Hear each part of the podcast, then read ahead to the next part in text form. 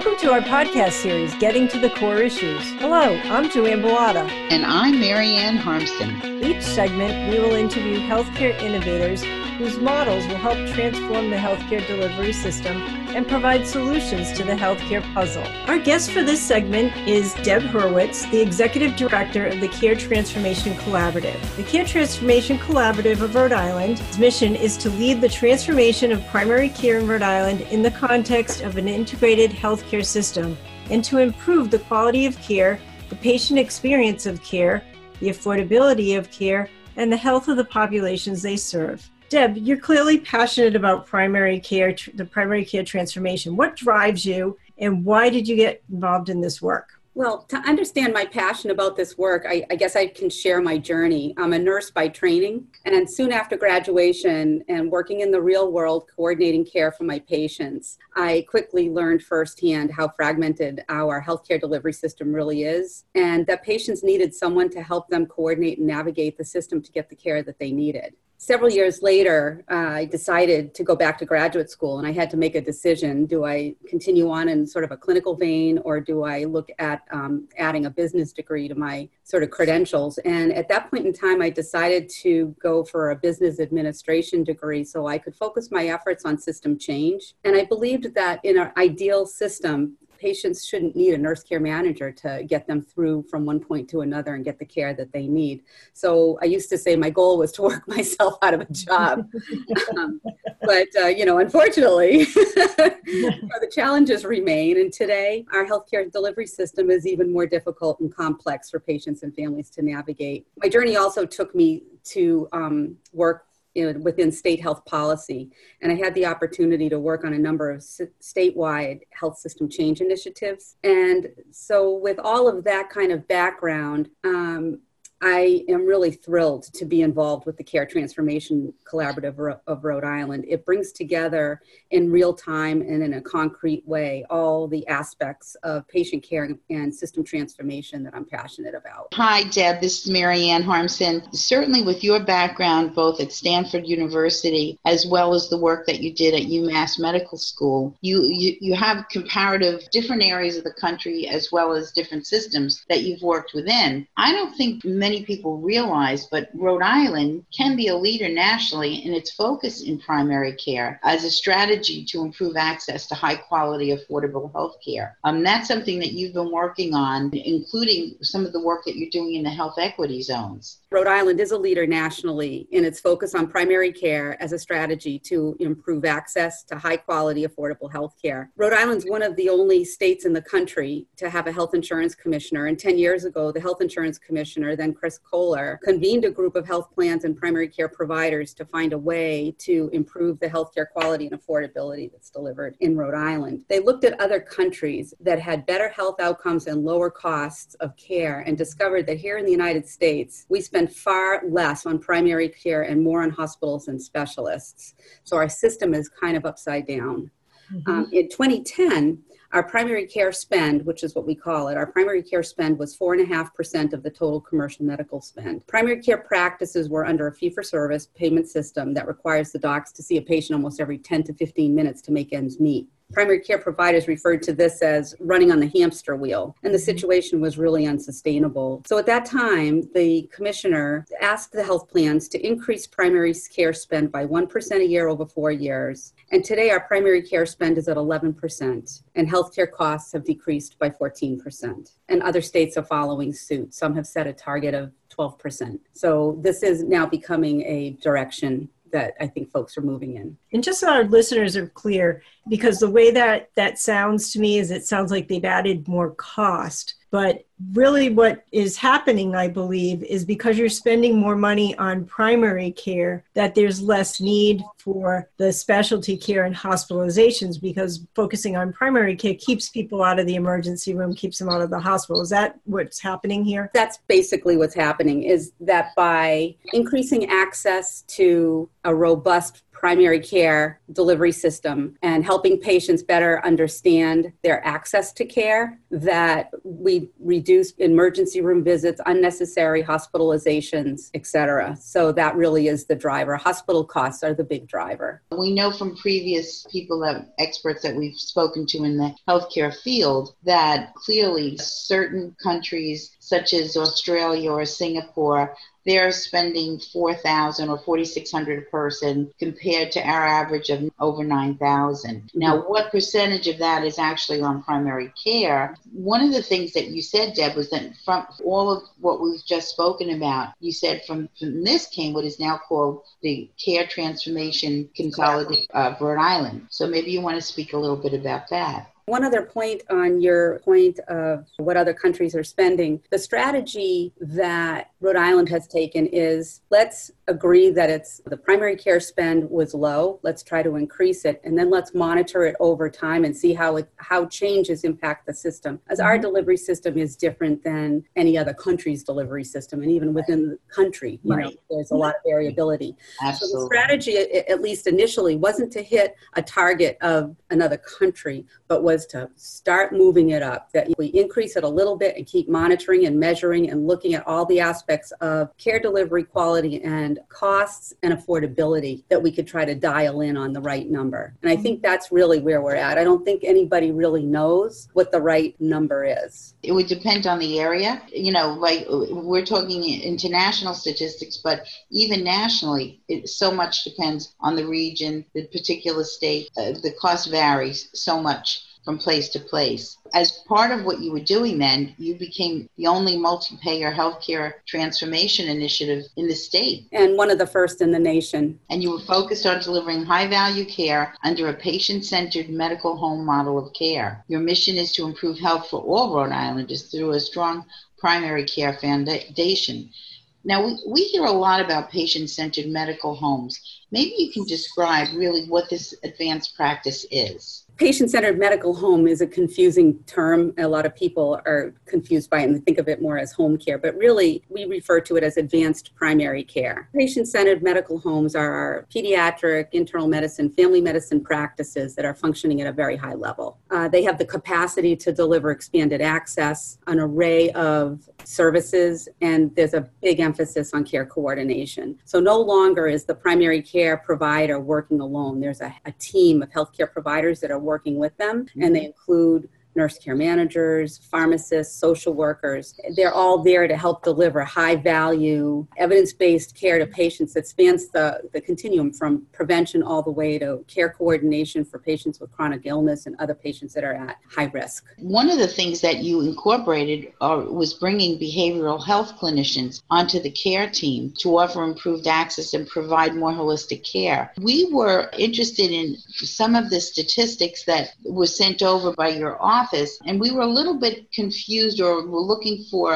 an elaboration on the difference between current care transformation collaborative participants such as Providence Community Health Centers, North Kingstown Family Practice, and you had an asterisk which showed maybe five or six of them, which I think are pilot programs for integrating behavioral health. And so we're going to talk a little bit about that. But before we get deeper into that, then you have the children's practices. You have a block of, of identifying current PCMH kids practices. And then you had graduated CTC practices. Yeah, What's so- the difference between the two? Let me just back up a little bit and give you um, sort of a summary here of the Care Transformation Collaborative's work over time. The Care Transformation began in 2008 with five primary care practices. And today, through a series of expansions, we've had more than 100 practices come through CTC to go through this transformation initiative. We have over 750 providers, adult and pediatric, who have come through the program, and they, they take care of 650,000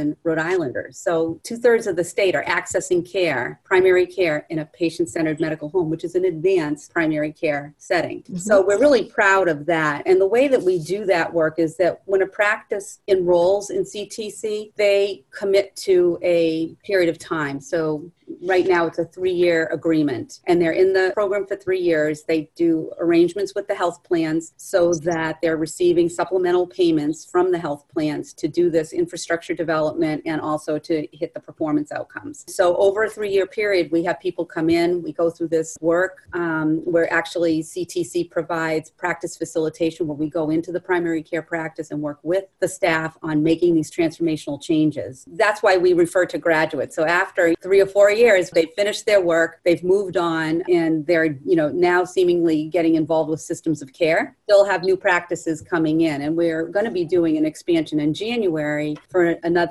cohort of pediatric practices. We're really, really excited about, about that as well. It appears that in the years that you've been involved with this program, you've been able to access and invigorate uh, more than two thirds of the participants in the healthcare system, especially in primary care, which is an enormous achievement. It's really outstanding. One of the goals that we set as CTC and that the state has sort of added to is that we would, and this is kind of now stating it as the, the state goal, is that we'd like to see 80% of all Rhode Islanders accessing their care in a patient centered medical home. And so the work of CTC has set the foundation for that. We've brought in 750 providers and, and whatnot and growing. Uh, there's also been some providers who are going through this transformation work outside of CTC, either in their system of care or they're connected to others that are connected to us. And so they've taken the, the model back out to their larger group of practices. So statewide, we believe we're about at 70%, and our goal is 80% by 2019. So we're closing in on that, Mark. That's really great. That is also impacted perhaps by the reimbursement methodology strategies that you're using? You mentioned uh, how is it that we've been able to engage practices in this work because it's not easy work. The benefits of being, becoming a part of CTC is that the practices agree to certain transformational work that they're going to do, but they receive supplemental payments from the health plans, and that's part of that primary care spend I mentioned earlier. Mm-hmm. That's some of the investment in primary care to help them make these transformational changes. There's a lot of work in making changes to the electronic health record, for example, so that you can actually track your panels of patients and the population health of those patients. Bringing on nurse care managers, that's a requirement that we have as part of CTC that there's a, a clinical nurse care manager or care coordinator in the practice. So, so there's, there's funding for infrastructure development, and then there's funding for incentives for performance, and there's measures that the practices are held to for quality for patient satisfaction, and for ED utilization, emergency department utilization, and inpatient hospital utilization. So, those are the measures that the practices are working towards, and there's incentives, incentives tied to that.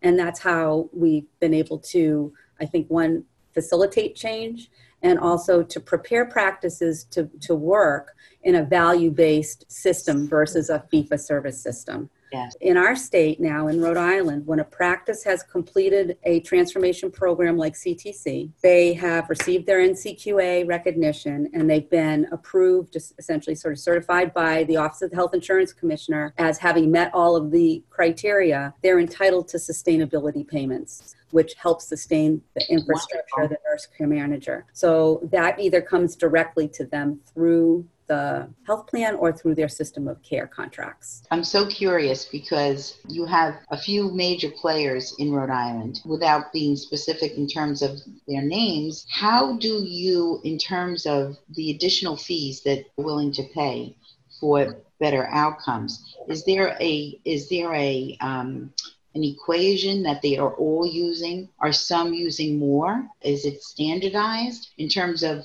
what they do for the different performance metrics? Because it's a collaborative and because it's convened by the Office of the Health Insurance Commissioner, we have the ability under the auspices of the Health Insurance Commissioner to have a discussion to set agreed upon deliverables, targets, incentives, and payments. So, for another benefit for practices in CTC is it's consistent. Great. Here's what you have to do to meet the targets, the benchmarks, the objectives, and here's what you're going to get paid on a per member per month basis and it's for all patients in your practice and you move forward so it's not so chaotic and schizophrenic really for the practice to try to deliver to every single health plan individually. Right. It's, exactly. it, it's, it's, a, it's, a, it's a program that everybody agreed if we can do this, we're going to be doing good. A question that I have it's a PMPM per patient, it's the same PMPM per patient. How is it that they, if you have a patient who has a lot of comorbidities, is that adjusted in any way, or is it because some may have less comorbidities and it's offsetting it so that the provider can, you know, continue to practice and not lose money? In our CTC model, which is really sort of the initial step, it's not risk adjusted, it's PMPM that we negotiated over time to okay. sort of say, this seems like the number that actually allows us to do the work that needs to be done. Being able to hire and retain a nurse care manager, being able to do the quality improvement work, being able to make the changes in the electronic record, et cetera. So it started out at one number, it rose to another number, um, which I think everybody was generally satisfied that it was, it was working. It wasn't risk adjusted in that sense. What happens when practices graduate from CTC, they then obviously are, you know, on their own and they go back out into the marketplace and they make their own decisions about how they want to practice. Many of them are moving into what I'm calling systems of care. So we have Lifespan as a system of care, Care New England is a system of care, and their accountable care organizations mm-hmm. are being created. So providers are joining these different organizations, and those organizations have different contracts with health plans, and then the funding flows through the larger organization to primary care. And so those those are all individually negotiated. It sounds like the PMPM model once they get out of your system they're out on their own and they could go back to fee for service again. So how is that really keeping that continuity of not only meeting your outcomes and performance but also helping to address that affordability issue. And I imagine with a PMPM fee that it really simplifies the billing process. You're right on the mark in terms terms of where we're going, which is a PMPM that's a more global mm-hmm. per member per month. The way it's structured now, and this isn't just in Rhode Island, it's kind of across the board. The first step to getting off of fee for service has been this addition of a supplemental payment that's under a PMPM. So right. below that is still fee for service. That's still okay. going as folks move on to systems of care and the contracts start to change from fee for service to accountable care organizations, mm-hmm. now we are starting to see more change towards alternative payment models. And Office of the Health Insurance Commissioner